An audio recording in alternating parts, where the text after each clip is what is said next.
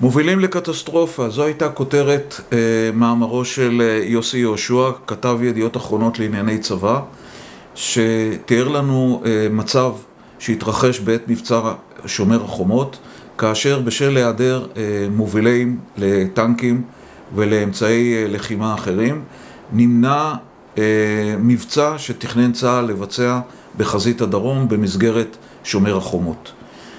אה, הסוגיה הזאת היא סוגיה אה, חשובה, והיא אה, מעמידה בלב השיח הלוגיסטי שקשור בניהול מלחמות את ישראל, את השאלה האם מדינת ישראל יכולה להילחם בו זמנית בשתי חזיתות, בדרום ובצפון, דבר שיאלץ לבצע הנעה והעברת כוחות מהירה מחזית לחזית, פעולה שלוקחת בדרך כלל יום שלם, לעתים אה, יותר.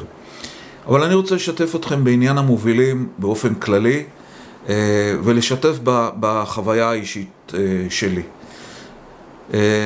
כשהתחלתי את שירותי הצבאי, לקח אותי הצבא, נער, יורם, חנון מצפון תל אביב, ושלח אותי לקורס מסעיות, נהגי מסעיות כבדות, והתחלתי את שירותי הצבאי כנהג הובלה כבדה. בהמשך, שלחו אותי לסיני, בימים, בחודשים האחרונים של מלחמת ההתשה, חום יולי-אוגוסט של אלף תשע מאות שבעים, ו, ושם הצלוויתי לנהגי מובילי הטנקים. היו שם ארבעה מובילי טנקים סדירים שעבדו עשרים וארבע שבע, ואנחנו ליווינו אותם. כאשר חלק מהחיילים וחלק מהכוחות ישבו במעוזים, המובילים האלה נעו בלא הפסקה בצירי אה, סיני, ספגו הפגזות, ספגו טילים, אבל העבירו את הכלים.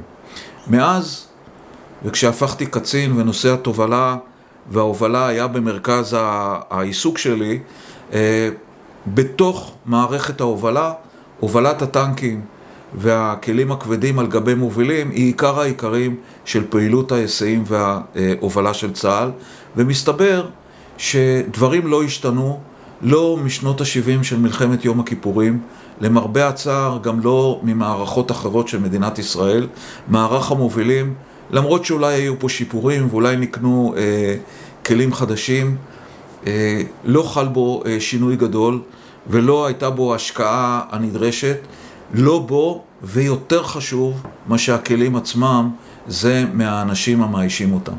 במלחמת לבנון השנייה הובלנו אה, בפיקוד הצפון, ביחידה שהייתה תחת פיקודי, עשרות ומאות כלים במשך מספר ימי הלחימה, והפעולות בוצעו ללא דופי.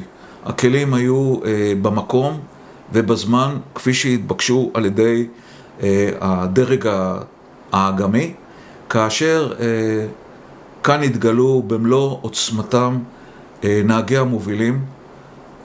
אפשר היה לפגוש שם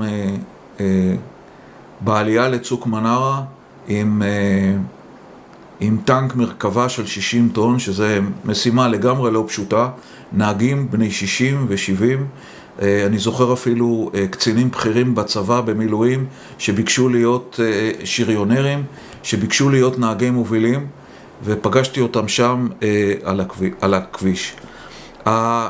מה שמתאר יוסי יהושע היא תופעה שצריכה להדאיג את קובעי המדיניות. לא מספיק לקנות מובילים ולאייש אותם בימ"חים ולדאוג לתחזוקה המתאימה שלהם בימ"חים, אלא צריך להכשיר בעיקר את הנהגים.